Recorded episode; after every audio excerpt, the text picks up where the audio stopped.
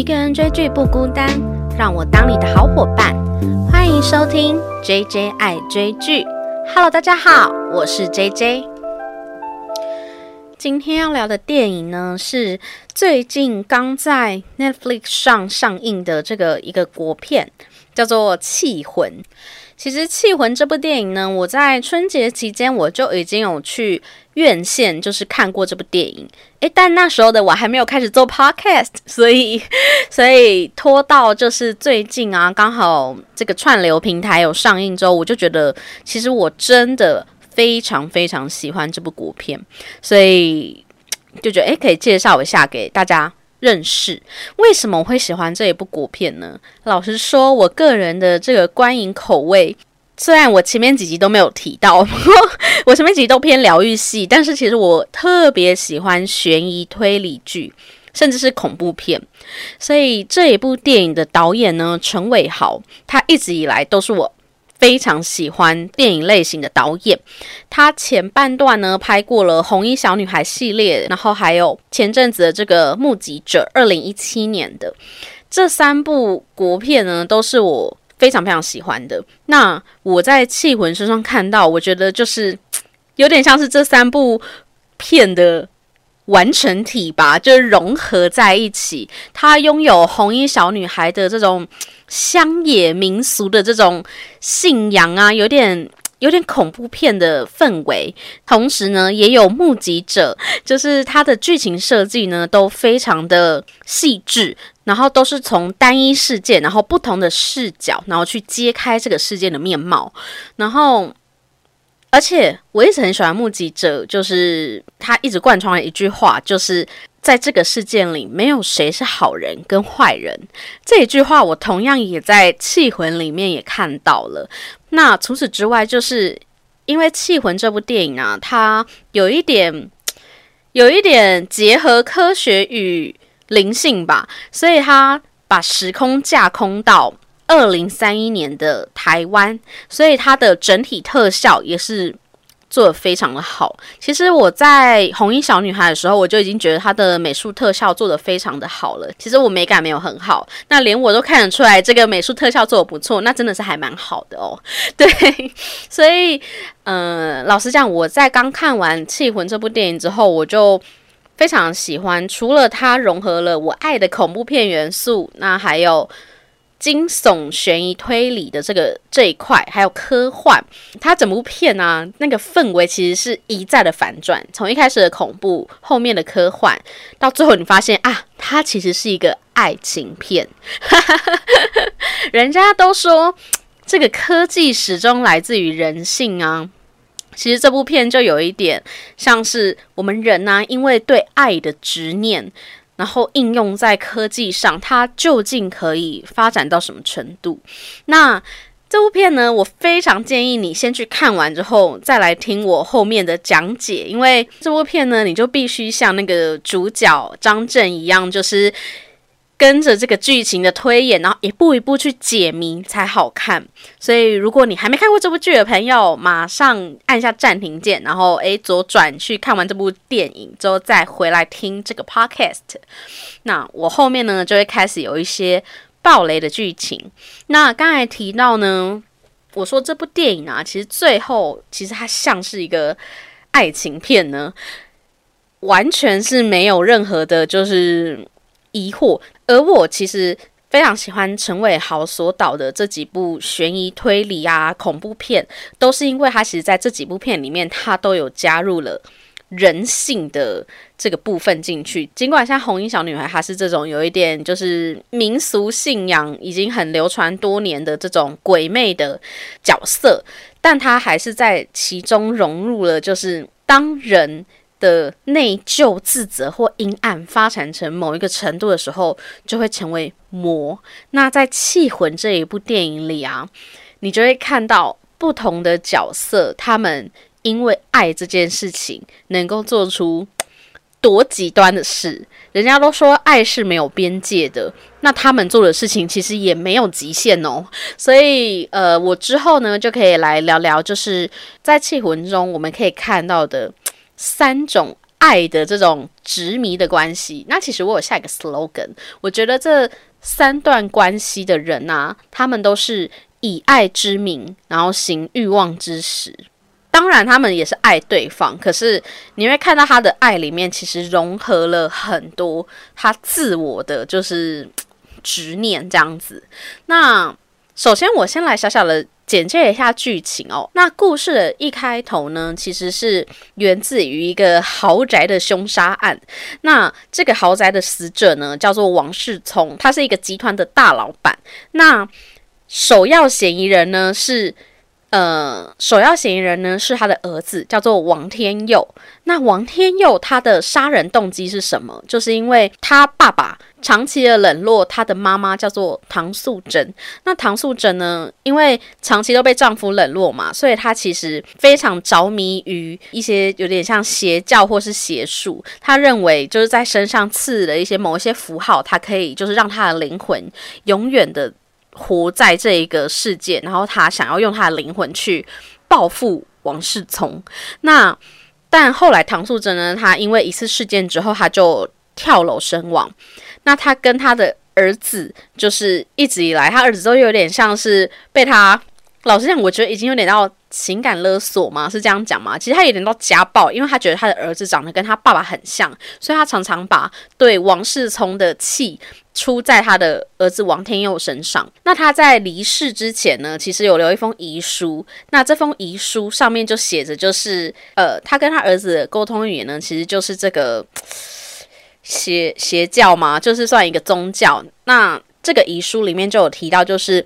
所谓的杀生祭典，以魂易魂，一魂换一魂。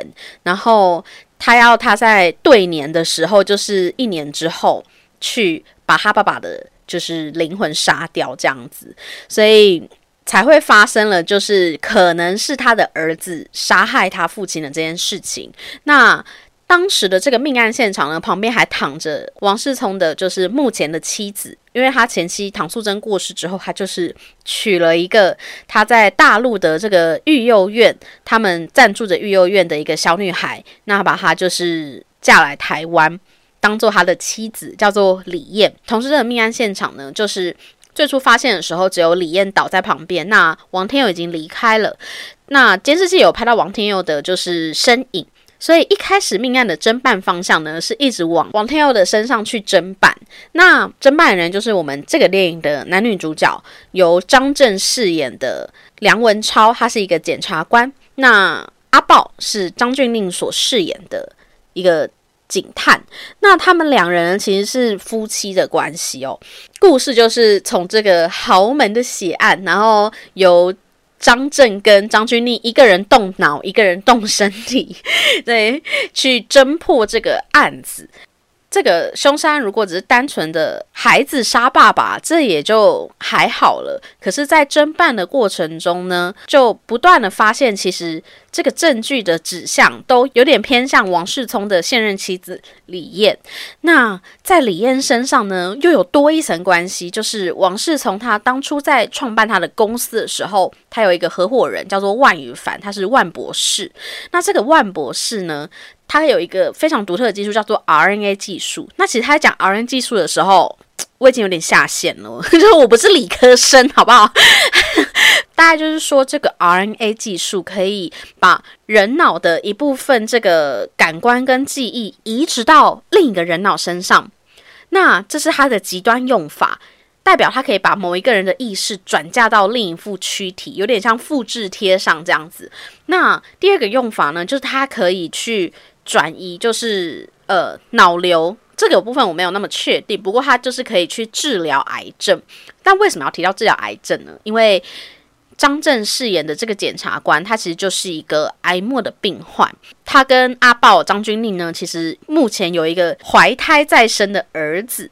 那张震为了这饰演这个癌末病患呢，他为此就为了这个戏瘦了十二公斤，所以你就看他一副真的就是骨瘦如柴的样子。那很多人都说他在这部电影里面的这个演戏根本就是预约了金马奖影帝，因为你就看到一个人，就是他身为一个癌末病患，可是他又保有他检察官的那种。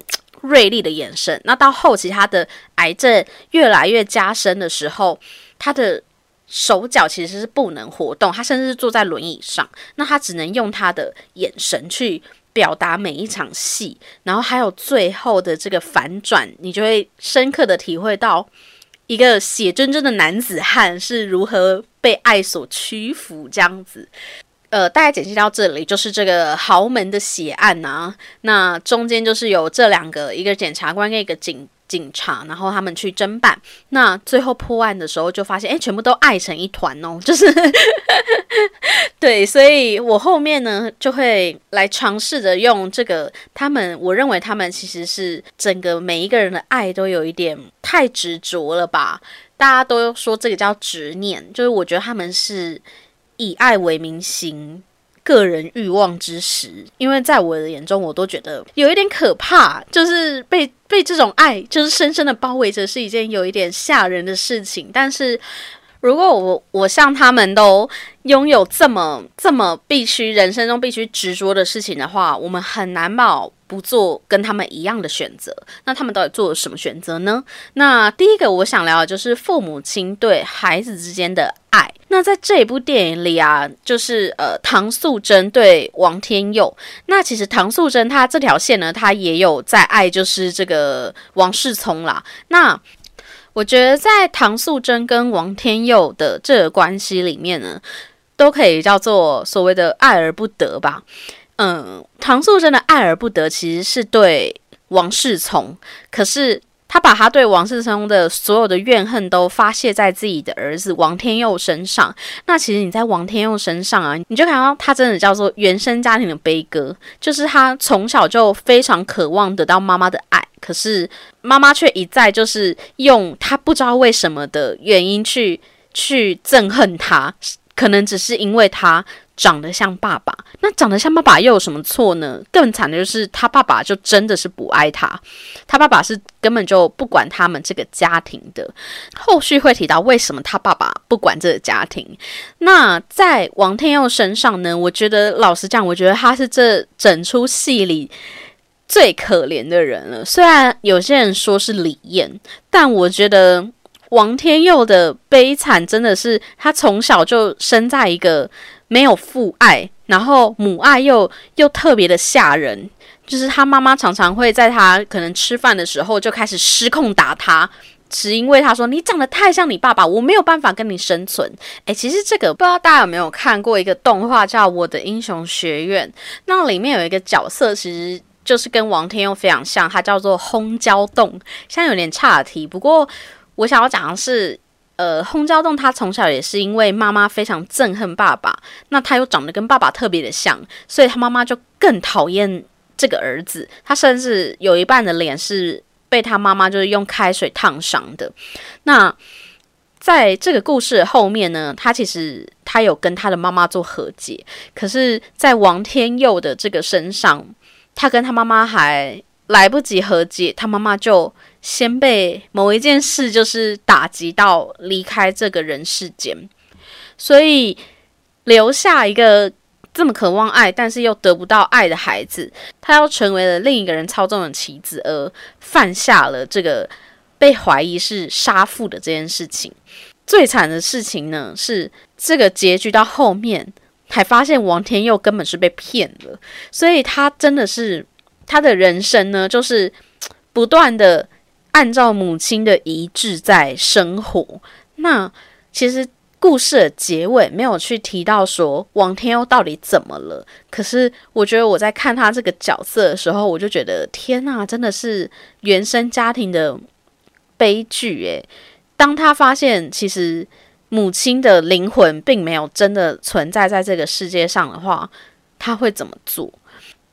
那在王天佑跟唐素贞的这个关系里呢？我觉得就是一种是唐素贞对于婚姻的执着，王天佑又对于母亲的执着，而形成了这种有点类似像情绪勒索的这个环境吧。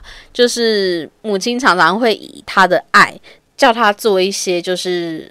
帮他复仇的事情，这样子。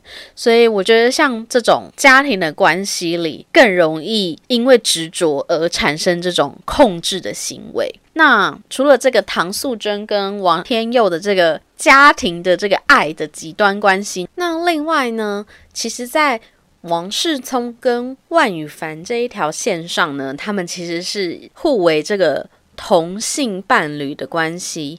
虽然随着剧情反转，王世聪曾经变成所谓的女性，那这一切是怎么发生的呢？其实他们两个人呢，就是原先你以为是。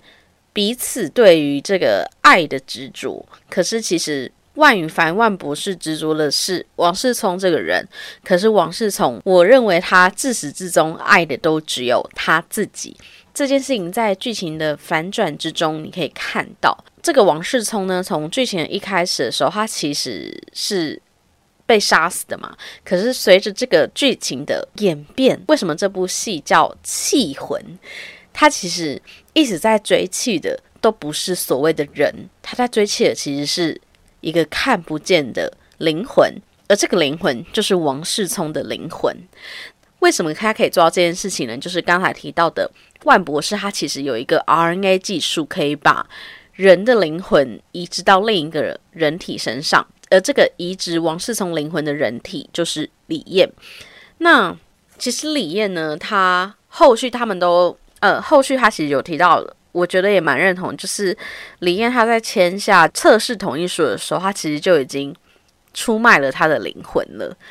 王世聪呢，他为什么这么执着于想要去移魂做这件事情？一个是他想要留住他的江山帝国，就是他一手打造这个事业，他想要永生不灭，他想一直活在这个世界上，然后去延续他的这个事业，甚至。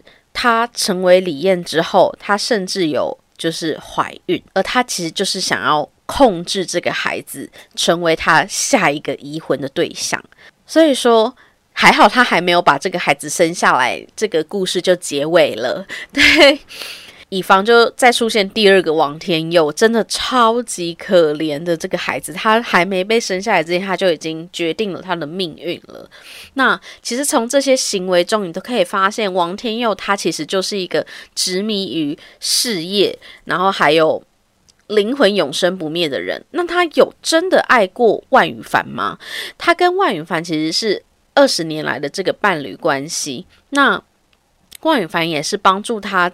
完成这个移魂计划的人，万羽凡是真的深爱着这个王世聪，所以才会帮他完成了这个一连串的这个 RNA 的手术，还帮他掩藏了他这个杀人案件的真相。所以，其实啊，你可以看到，在他们这个爱的关系中，是尽管他们是二十年的伴侣，都是非常的不对等的吧。你会看到，呃，万羽凡他是的确用他的生命去爱这个王世聪，但是王世聪他其实把他的所有的爱都拿来爱自己，尤其是这个他在进入这个李艳的身体的时候，其实有安排一场戏，就是李艳她整个全裸，然后站在镜子前，她去欣赏她的身体。我觉得她这个是一个非常。该怎么讲？一个是她终于释放了她身为女性的这个灵魂，她真的成为了一个女人。那第二个是，我觉得她在欣赏这个动作，其实是非常该怎么样迷恋自己的。她终于把自己活成了一个完全体。而她到底有没有爱万羽凡呢？其实，在故事的最后的时候，她对着张震说：“她爱过他，不过那已经是上辈子的事了。”其实，我觉得。这句话在万羽凡的耳中，其实听起来就是非常的悲伤嘛。那从这句话，其实我们也能够看出来说，这个移魂到李艳身上的他，究竟是不是原来的王世聪呢？也许是，因为也许本来的他就是这么的自私与自我，而他还只是男性躯体的时候，他只是需要一个能够真正接纳他是什么样子的对象。而她真的身为一个女性之后，她就没有这种挣扎存在，她也不需要这样的一个男性的角色去完成她，甚至他最后跟张震说了，就是你们一个个人都是情感上的绊脚石。他甚至认为自己已经不需要所有的情感了，不需要跟外人有任何情感的连接，他的情感都只需要他自己一个人就 OK 了。所以我觉得在他身上是完全是一个该怎么讲？自恋的极致，就是你爱自己，真的是爱到胜过这个世界上所有的万物。而万羽凡呢，真的就是他其中一个曾经接纳他是什么样的人的这个对象。其实我们在前两种，不管是这个家庭中唐素贞跟王天佑的关系，或是这个情侣间。王世聪跟万羽凡的关系，你都可以感觉到他们的爱其实是有一点失衡的，一方都是承接着对方的爱去帮他们执行他们欲望的执念。那在第三个这个夫妻间，张钧甯饰演的阿豹跟张震饰演的梁文超这两个人夫妻间的关系呢，我觉得算是比较对等的爱，只能说你能够。为对方就是做出什么样的选择？那在生死垂危的状况下，你还能不能够守住你生命中应该有的原则？那为什么这么讲呢？就是当梁文超在追查犯人的时候啊，他其实是一个哀莫病人的状态嘛。那此时的阿豹他其实又怀有身孕，所以他们之间其实，在追查犯人的途中。阿豹他隐匿了一个证据，然后这个证据呢，很明显的表现出，其实当时的凶手应该是李艳。那他为什么要隐匿这个证据？就是他想要用这个证据去跟李艳要求，就是 RNA 的手术，只为了他想要救活梁文超，然后让梁文超就是有更多的时间可以陪在他跟他孩子的身上。那其实梁文超在得知这件事情的时候，他是。非常的愤怒的，他甚至觉得说你，你以身为一个执法人员，你怎么可以做这种事情？但是我觉得张钧甯在这一部分，他演的真的蛮有爆发力的，就是他就是不管是他去找万博士的时候，万博士问他说：“你这样为为了这个。”他的先生这么做值得吗？他说：“我相信他也会为我做一样的事。”那回来这个张震的部分，就是当张震问他说：“你有没有原则？”的时候，他其实也回答了说：“为了你跟孩子，我可以一点原则都没有。”其实我还蛮欣赏就是张钧甯的这个角色，因为我觉得他算是对爱情最坦诚，而且也最勇敢的人，因为。你知道这整出戏里前面这几个角色啊，他们都像这个同性伴侣之间，他们其实爱都没办法太公开。那王世从呢，他又是假借好像爱着万羽凡之名，其实他更爱他自己，他没有很公开自己真的很自私这件事情。然后王天佑跟唐素贞呢，就更不用说了，就是根本是一个超级失衡的爱的关系。可是，在阿豹跟梁文超这对夫妻的身上，你会看到他们彼此之间的爱是平等的在流动。你会看到阿豹把爱深深的丢在就是梁文超身上，而梁文超也会温柔的接住他，因为他在后面呢，他就过没多久他就原谅了他，因为他理解他为什么这么做，因为他也同等的爱他。那为什么同等人爱他呢？就是其实，在故事的结尾啊，梁文超跟万羽凡为了要让让王世聪可以擒拿到案这样子，所以他跟万博士设了一个陷阱，然后把王世聪的 RNA 移植到他身上，也就是他的灵魂去附在了这个李艳的躯体身上，而成为一个女性。那故事的结尾呢？其实是他代替了王世聪去承认这一切的罪行，然后入狱服刑。然后在他跟阿豹完成这个剧中最感人的一幕，就是阿豹抱着孩子，然后来监狱探望他，然后他们隔着这个一面玻璃，然后他帮阿豹的眉头就是。弄平这样子，这是他们夫妻间一个小动作，就是当阿豹皱眉头的时候，然后梁文超就会把他的眉头，就是用大拇指把它压平，这样子去抚慰他的悲伤。那其实我觉得，在他们夫妻上，就是这种爱呢，是爱的很深层，而且很。很执着啦。但如果你是一个这么执着的人，你也要遇到一个平等的对象，你才可以。做到这件事情，所以我觉得从这三个关系里面，我们都可以看到他们彼此都有彼此执迷的事物，而他们都以爱为名，然后行自己的欲望之时。那当然，在阿豹跟梁文超这一对夫妻上，你会看到一个比较平等的贡献，可是他们的结局也都是为了爱失去了原则。阿豹去就是失去执法人员的原则，而梁文超呢，除了去。去帮自己的妻子就担这个罪责之外，其实他本来一直很反对去做 RNA 手术延续生命的，可是他最后甚至是让自己成为另一个躯体，而去接受这个 RNA 手术，只为了可以延续这个生命的存在这样子。那故事到这边，其实你就看到这三种，我觉得都是有一点就是爱的扭曲体这样子。那除此之外，你在这部戏啊，除了看到这个情感的元素一直在主导这个剧情的发生，第二个就是你会感觉到，哎，其实导演对于这个同性议题倒是一直有默默的安插在里面。说的是王思聪跟万宇凡他们本身就是一个同性情侣，那后续也有刚才讲到，就是其实梁文超的灵魂就已经进入到李艳的身体了。那之后李艳。出狱之后，他会跟阿豹会共组一个同性家庭吗？我觉得这也是 观众们可以自行脑补的地方。但我完全可以想象，就是李艳跟阿豹就是紧紧相依的那个画面，然后共有一个孩子这样子，我就觉得 是蛮温暖的。所以其实在这部剧里，他其实也有安插一点同性的议题。那另外呢，就是我一直在看这部电影的时候，我觉得他一直在。模糊这个宗教信仰跟科学的界限，因为就提到前面讲过的，其实科技始终来自于人性。其实，在很多宗教信仰上啊，这种借尸还魂的事情，我们在这个年代，我们会觉得好像是一个。天方夜谭，其实它会出现在所谓的科幻小说。那其实这部电影也是从小说改编而来的。其实我就在看的时候，我就会觉得，因为我本身其实会有时候会看一些可能灵媒的分享或什么的，我都有一种在看这部片的感觉。我是首次感觉到科学跟宗教信仰似乎来到了这种。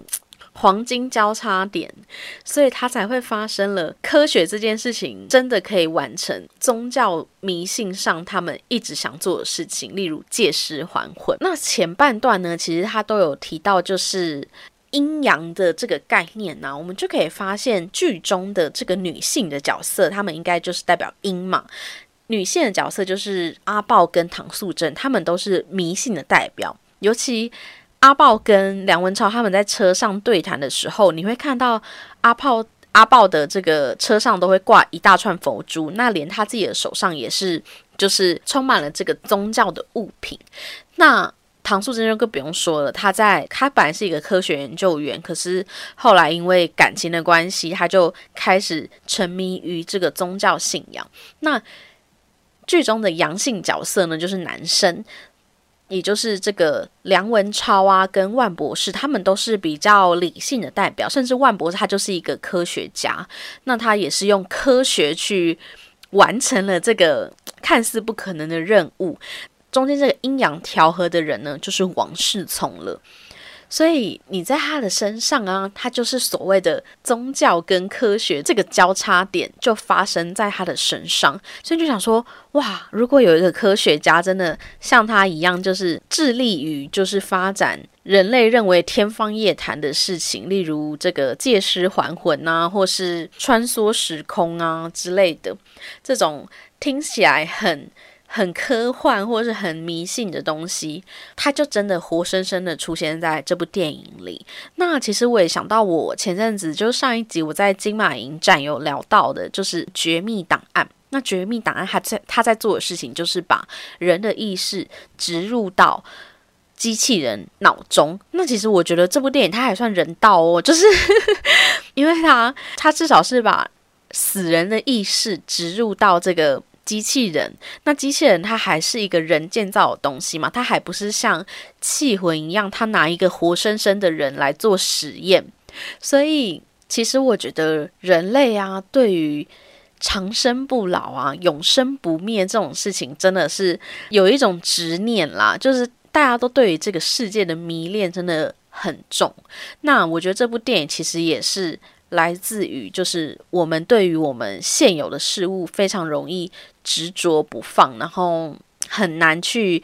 放手这件事情，所以如何放下？我觉得我在这部电影里，我本来很期待，就是能够看到，例如放下的课题之类的，但其实好像都没有看到，甚至连这个我最期待的这个梁文超，他都他都他都就是最后都接受了这个 RNA 的移植，然后去让这件事情落幕。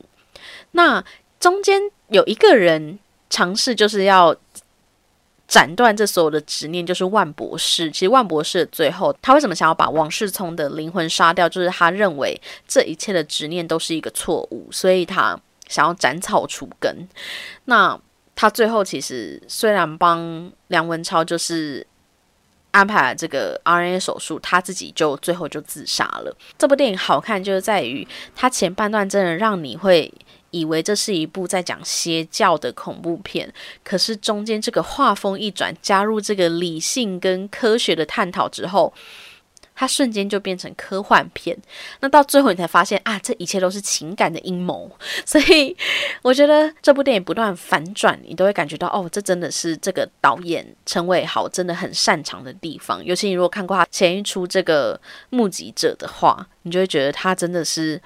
在玩弄人性之间，算是一个翘楚。那那最后呢，就聊一下这个演员哦。这个张震就不用说了，他真的是演什么像什么。就是他如果演一个棋手，他就会真的把自己训练到真的生活中的下棋人。那他在这部电影呢，就是尝试这个癌末病患，就是刚才提过，就是胃系不只是瘦身之外，他还把他的心灵都。尽量的融入在这个状态里。那张钧甯呢？其实我觉得他演这个阿豹，他已经算是蛮有张力的。尤其他在做这些艰难的选择下，你都会看到他很努力的去表达，就是这个犹豫，然后他颤抖着身体呀，或是哭着做这件事情这样子。但是不得不说。这个电影里面的另一位女性孙安可，也就是饰演这个李艳的角色，她实在是太抢戏了。她一个人几乎融入了四种人格，一个是原先是她自己的从大陆来的小女孩，然后后来她加入了这个王世聪的灵魂。第三个呢，是他要在王世聪的灵魂之下，又要假扮自己是唐素贞来骗王天佑，然后最后呢，又融入了梁文超的灵魂。他都是除了是眼神的转换之外，还有他身为一个中国人，他要如何去转换成台湾的口音，他都在他的言语之间去表达。他的灵魂目前到底是谁？所以只能说，这个孙安可他在这部戏里真的是应该给他一个非常高的评价。他一个人转换这么多角色，真的是身为一个新生代演员，甚至最后还全裸演出。所以我觉得他在这部戏里真的是里面最佳的。说她是配角，我都觉得不太能够接受。她应该要是女主角了。那万博士就不用说了，就是你会看到他为了爱情，就是李明顺这个角色，他如何的深爱这个王世聪这个角色，对，就是非常的动人。所以这部电影呢，其实目前它在 Netflix 上还在排行榜上面。非常推荐大家都可以去看这部电影。如果你是害怕看恐怖片的人，也不用太担心，它只是假装像恐怖片，但其实是一个爱情片这样子。那我本身本来就是这个陈伟豪的粉丝，那我自己也本身就很喜欢这种悬疑推理的电影。那之后如果有相关的作品，也会再推荐给大家。那喜欢这个节目的朋友，也欢迎可以留下你的就是。评论给我一些 feedback，想要听更多关于影剧的碎碎念，都可以去我的 Instagram 搜寻 JJ 爱追剧，或是在我的资讯栏点击连接，都可以连接到我的 IG，可以小盒子私讯我，跟我说说你还想听什么剧。那非常感谢大家今天的收听，下次再见喽，拜拜。